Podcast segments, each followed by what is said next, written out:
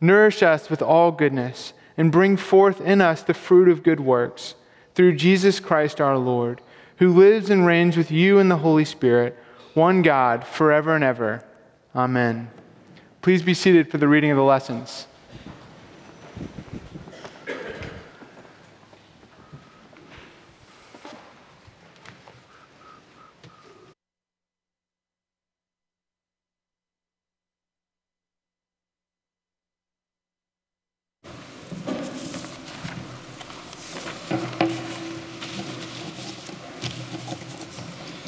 The lesson is a reading from Jeremiah chapter 17, verses 5 through 13, found on page 645 in the Pew Bible.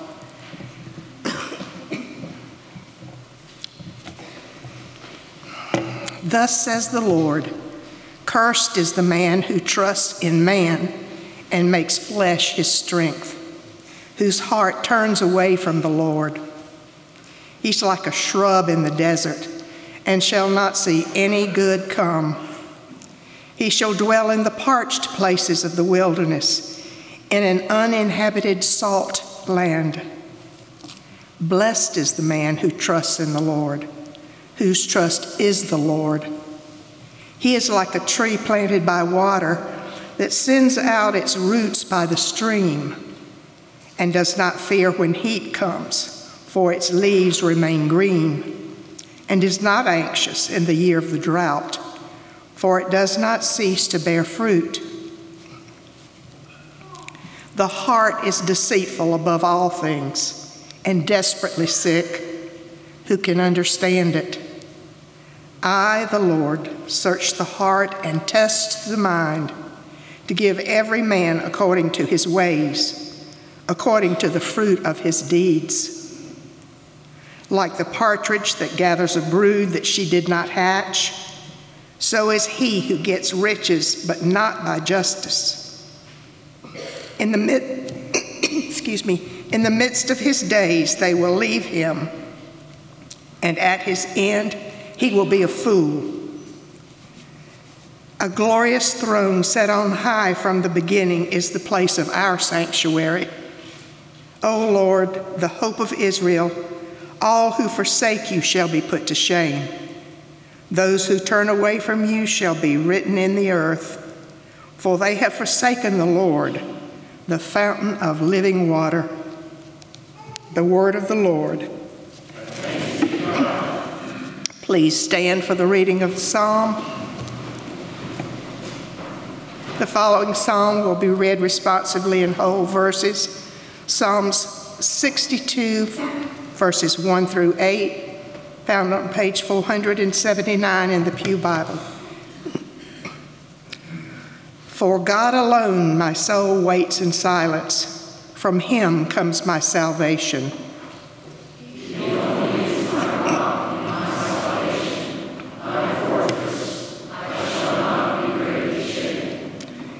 How long will all of you attack a man to batter him?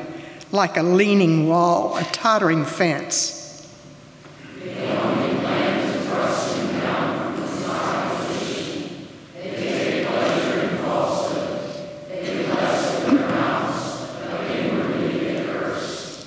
For God alone, O my soul, wait in silence, for my hope is from Him.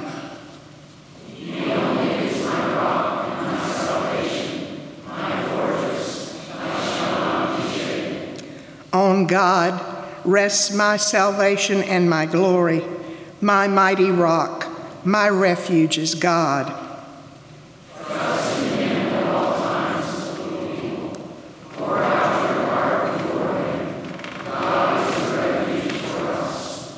Glory to the Father, and to the Son, and to the Holy Spirit, as it was in the beginning, is now, and will be forever. Amen. The Holy Gospel of our Lord and Savior Jesus Christ, according to Luke.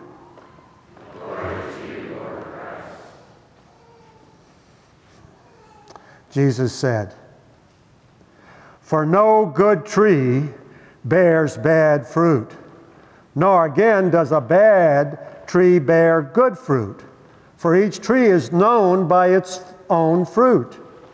For figs are not gathered from thorn bushes, nor are grapes picked from a bramble bush. The good person out of the good treasure of his heart produces good, and the evil person out of his evil treasure produces evil. For out of the abundance of the heart, his mouth speaks. The gospel of the Lord. Praise to you, Lord Christ.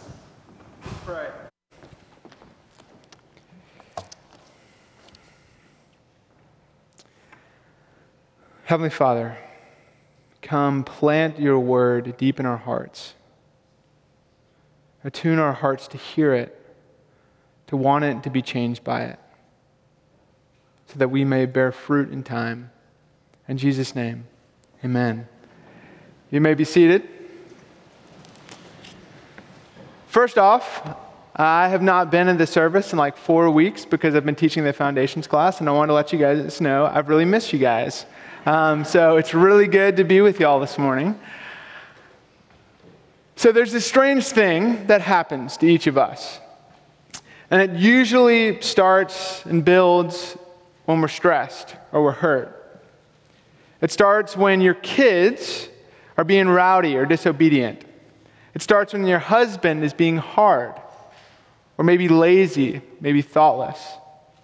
It starts when your wife seems to be a little unreasonable or she's being cutting. It starts when your friend says the exact worst thing at the exact worst time. And then it happens. You feel this thing well up in you. You're trying to control it, but it's like this spring of water that's underground that's kind of building slowly, slowly, and then all of a sudden, like a geyser of water, it bursts forth. And you say something. And you say something terrible. And the strange thing is, as soon as it comes out of your mouth, you feel really good. You know what I'm talking about? You're like, oh man, what a weight was lifted off my back. But then you see those words that you spoke heard. You see the impact as those words bludgeon their hearer with blunt force. You see your kids who you love get quiet and then they start to cry. You see your husband, who's your best friend, withdraw. You see your wife, who's the one person that you're supposed to protect, that you're actually attacking. And all of a sudden, you come to your senses and you wake up when you see that face and you say, I think that I just said probably the worst thing I could say to this person. And you're left wondering, where did that come from? And you spend the next 10 minutes, or maybe the next 10 hours, or maybe the next 10 years trying to convince them that you didn't mean it. In our passage today, Jesus addresses this all too common experience. If you rub shoulders with anybody long enough, this is going to happen. So today, we're going to talk about a few things, and we're going to be looking at this analogy that Jesus gives of a tree. And he compares it to the human heart. He lays out two different trees and compares them to the human heart. And so, this teaching on the tree is going to be our structure for this sermon. So, if you're a structure person, here's your outline. Um, the tree analogy tells us this First, let Jesus unearth the roots of our tree or our heart. Let Jesus unearth, get down deep, and unearth the roots of our heart. And the second thing is let Jesus cultivate new roots in you. So Jesus unearths, and then he wants to, to cultivate something new in you. So let's go ahead and begin by looking at this analogy that Jesus gives. So if you're not there, flip over, over to Luke 43 through 45. Luke 6, 43 through 45. Now, as you're flipping there, I want you to notice how brilliant of a teacher that Jesus is. Throughout this analogy, what he actually does, and we're going to kind of watch him do it, is he's setting a hook for his listener, like a fishing hook. So let's, let's watch him set the hook. So he begins in Luke 43 through 44 by giving this commonplace kind of agricultural analogy. He says, For no good tree bears bad fruit, nor again does a bad tree bear good fruit. For each tree is known, each tree is known by its own fruit. For figs are not gathered from thorn bushes, nor are grapes picked from a bramble bush. All right, where are my gardeners in the room? Do anybody? A couple, maybe? Yeah. All right, good. We got a few. Now, if I were to ask you guys, does this make sense? Does this observation make sense? Have you ever seen a fig grow from a bramble bush? No. All right, so everybody in the crowd saying, Yeah, okay, Jesus, I totally can buy that.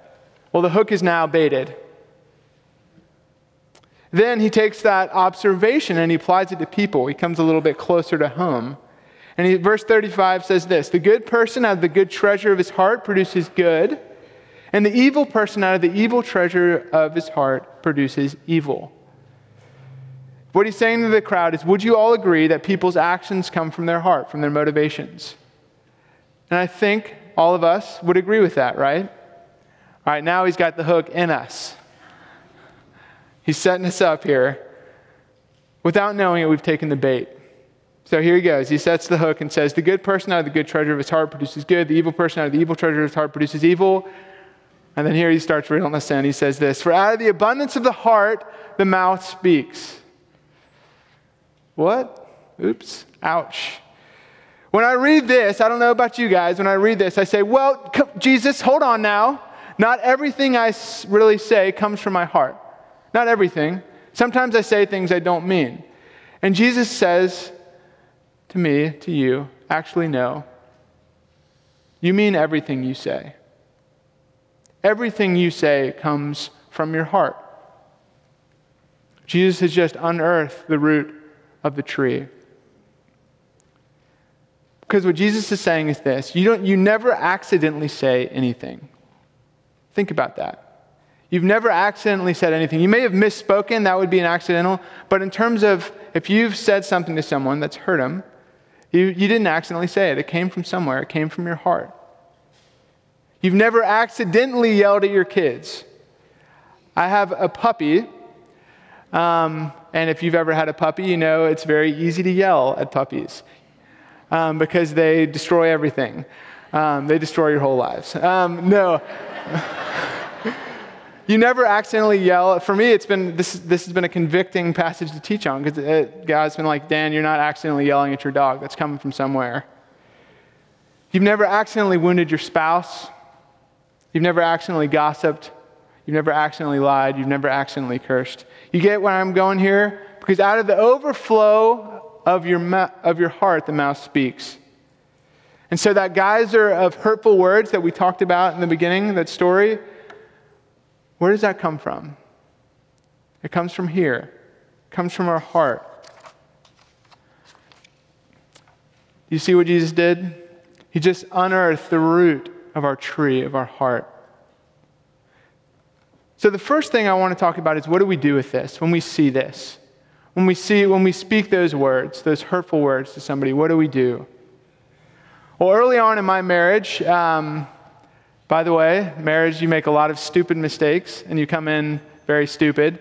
Um, when I would get frustrated or angry or something and we'd be in a disagreement, I would say something mean and then I would follow it up with this. I didn't, I didn't really mean that. What I actually meant was this. And my wife would get so frustrated, she'd be like, What are you talking about? You didn't mean that. And the reality is this, and this is what I've come to see in five and a half years of marriage is that saying, what I meant was this, doesn't actually help at all. Ladies, am I right? It doesn't actually help anything. Instead, I need to say, you know, I did mean that. I sinned against you. And I'm really sorry. It breaks my heart that I've just hurt you. And I am sorry Parents,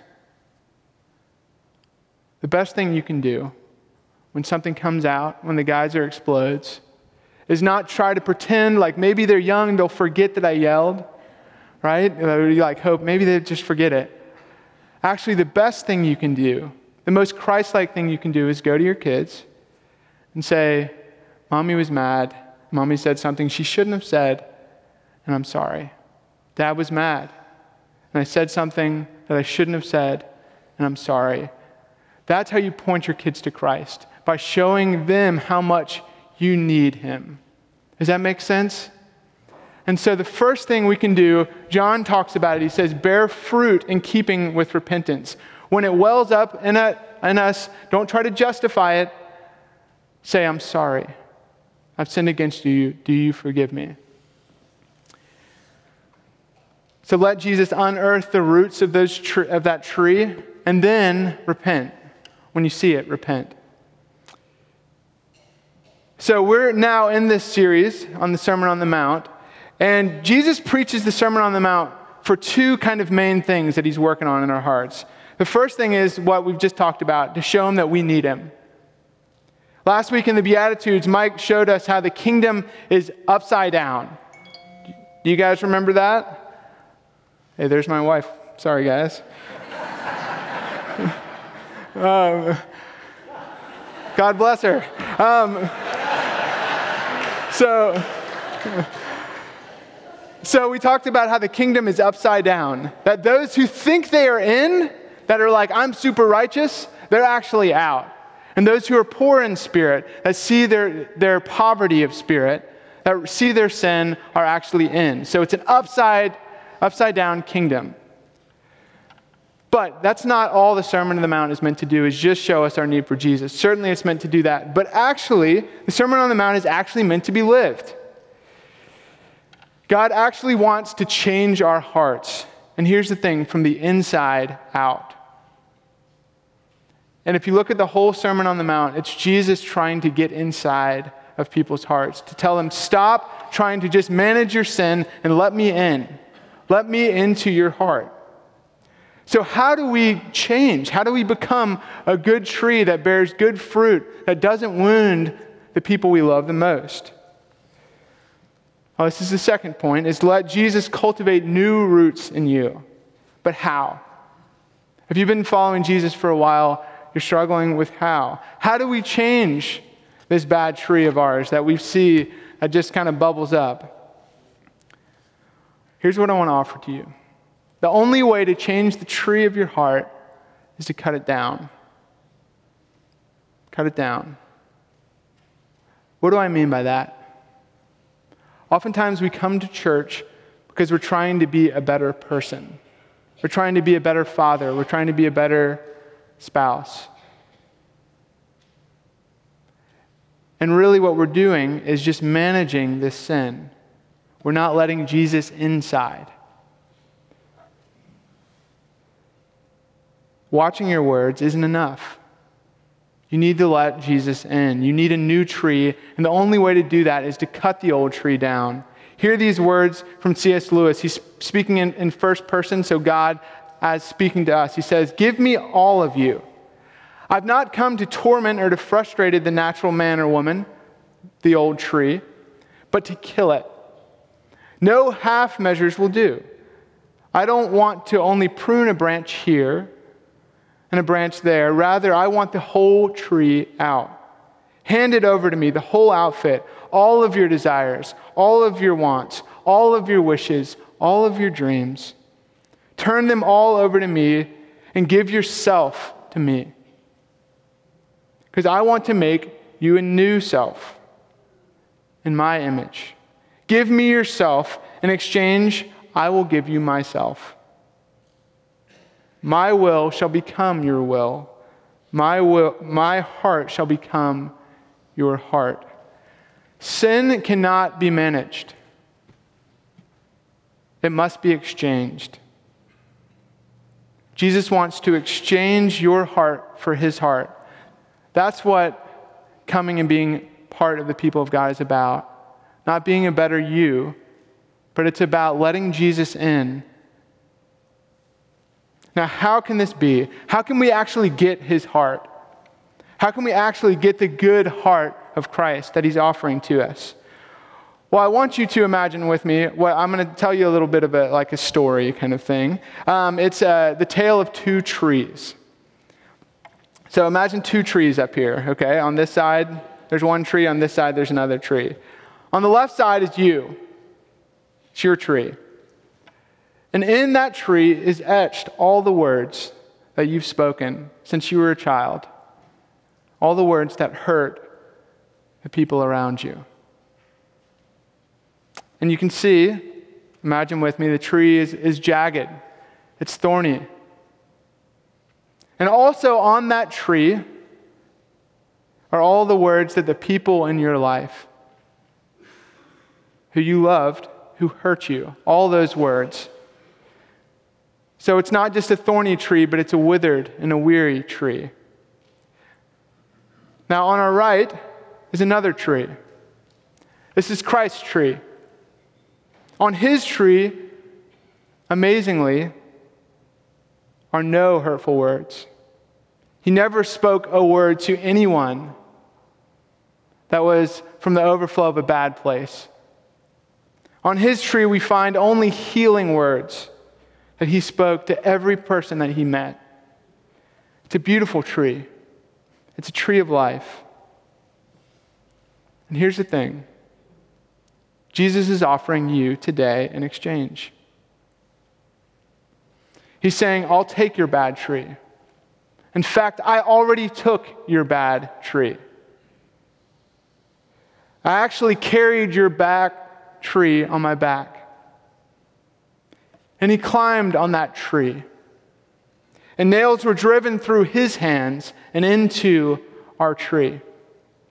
And our thorny hearts were fashioned into a crown that was placed on his head. And all the sinful words you've ever spoken were adorned on Christ's cross.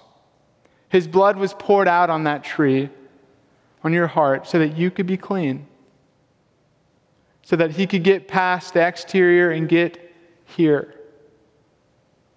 But here's the thing it's not only forgiveness that he won on that tree, but he actually exchanged something. He says, I want to give you the access to my tree, to myself. He says, I want to give you my perfect heart. I want to give you my perfect record. That when God looks at you and your brokenness and your sin right after you've said something terrible to somebody you love, that's not what God sees. He sees that tree, Christ's tree, perfect, whole, full. This is the good news that if you give him your heart, if you give him this tree, if you cut it down, he will give you his heart. He will forgive you and He'll start to work from the inside out. So, my question for you is this In your sin, have you just asked for help or have you asked for Him? I'm going to say that again because there's a distinction. Oftentimes in our sin, we ask Jesus for help. God, help me to do better. And Jesus is saying, I don't want you to ask for that. I want you to ask for me. I want you to ask that I would come in and change you. So I want you to ask Jesus all the way in. So, in review, to kind of figure out where we've gone, let Jesus use your words, as hard as it will be, to unearth the root of your heart this week. Notice what you say and ask, where did that come from?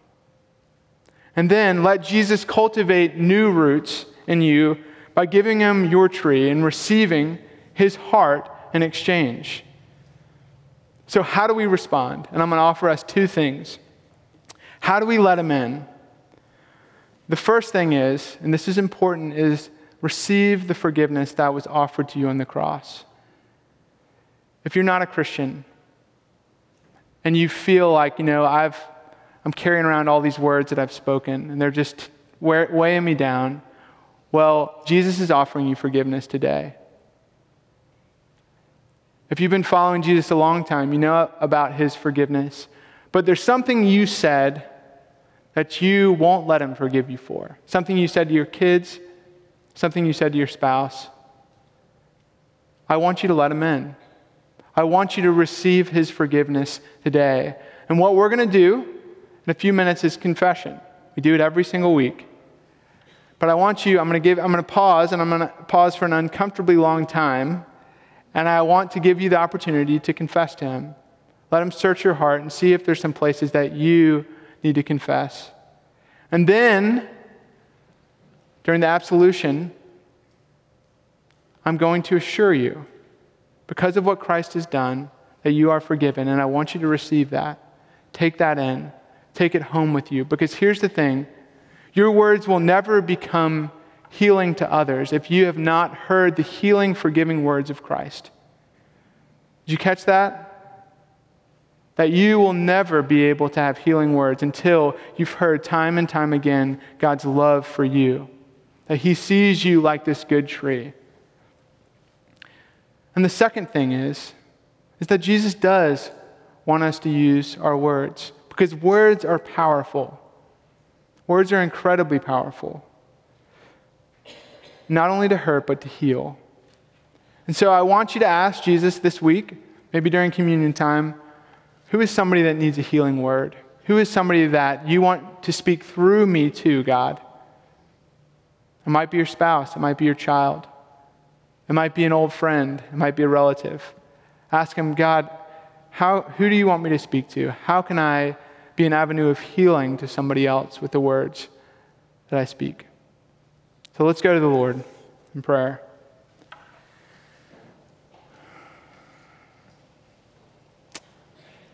Heavenly Father, we thank you for sending your Son to be nailed to our tree and to give us a new tree, his tree.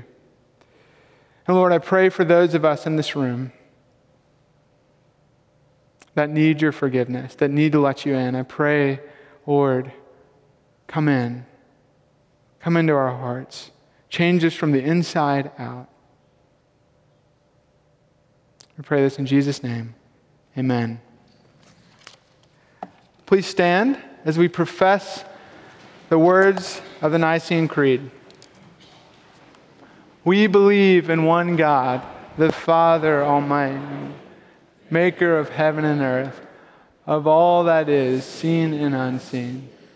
We believe in one Lord, Jesus Christ, the only Son of God, eternally begotten of the Father, God from God, light from light, true God from true God, God not made, of one being with the Father through him all things were made. For us and for our salvation, he came down from heaven. By the power of the Holy Spirit, he became incarnate from the Virgin Mary and was made man. For our sake, he was crucified under Pontius Pilate. He suffered death and was buried. On the third day, he rose again in accordance with the Scriptures. He ascended into heaven and is seated at the right hand of the Father. He will come again in glory to judge the living and the dead, and his kingdom will have no end. We believe in the Holy Spirit, the Lord, the giver of life, who proceeds from the Father and the Son. With the Father and the Son, he is worshiped and glorified, That's spoken through the prophets. We believe in one holy Catholic and Apostolic Church. We acknowledge one baptism for the forgiveness of sins. We look for the resurrection of the dead and the world to come. Amen. Please kneel if you're able as we enter into a time of prayer.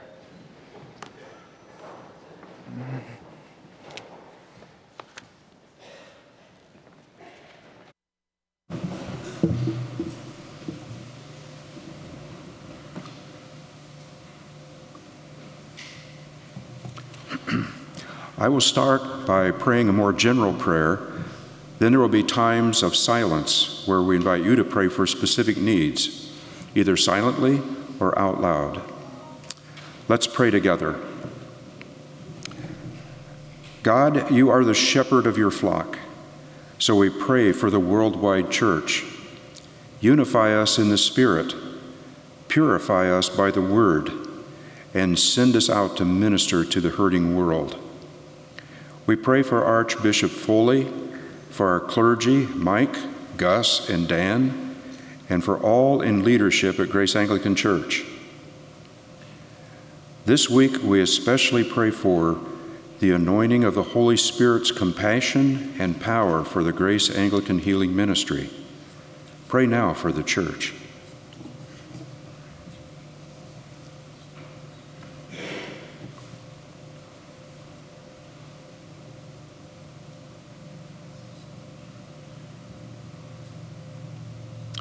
Lord, in your mercy, hear our prayers.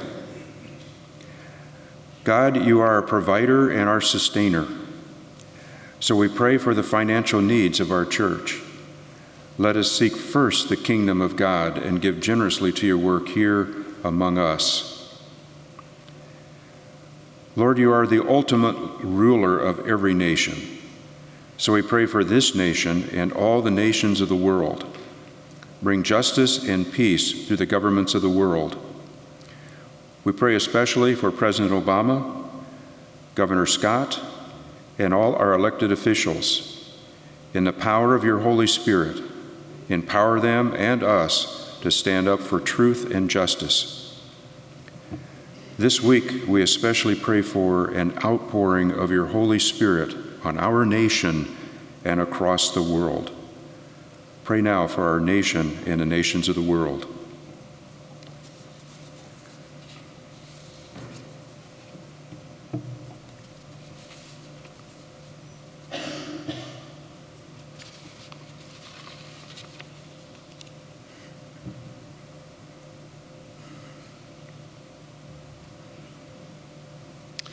Lord, in your mercy, hear our prayers. Jesus, you are the light of the world, and you call us to be lights to those around us. So we pray for this community.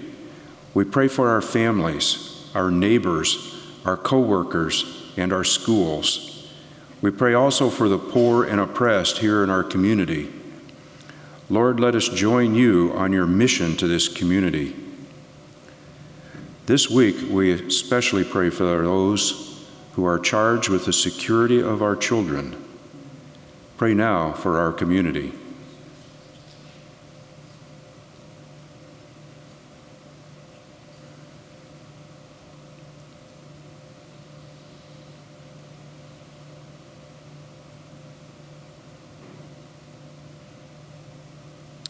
Lord, in your mercy,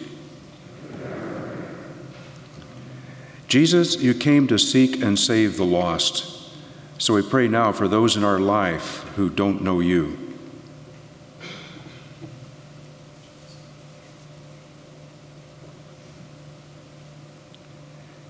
God, you are the great physician. So we pray for those who are sick and those who take care of the sick, especially Ron Hollinger, David Feitig, Tom DiLoretto, Donna Hamilton, Carol Hart, Steve Schmid, Jared Ellis. Offer your own prayers for those you know who are sick.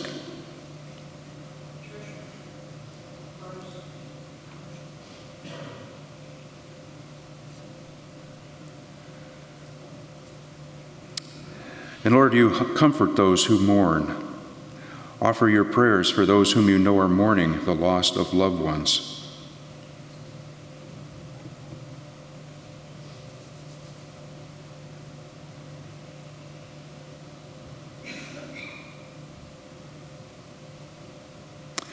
Gracious God, accept all these prayers offered in Jesus' name, and give us now the strength to wait patiently for your answer and to live faithfully in response to your call. Let's now pause for a moment and invite the Holy Spirit to search our hearts, especially concerning ways that we've hurt others with our words.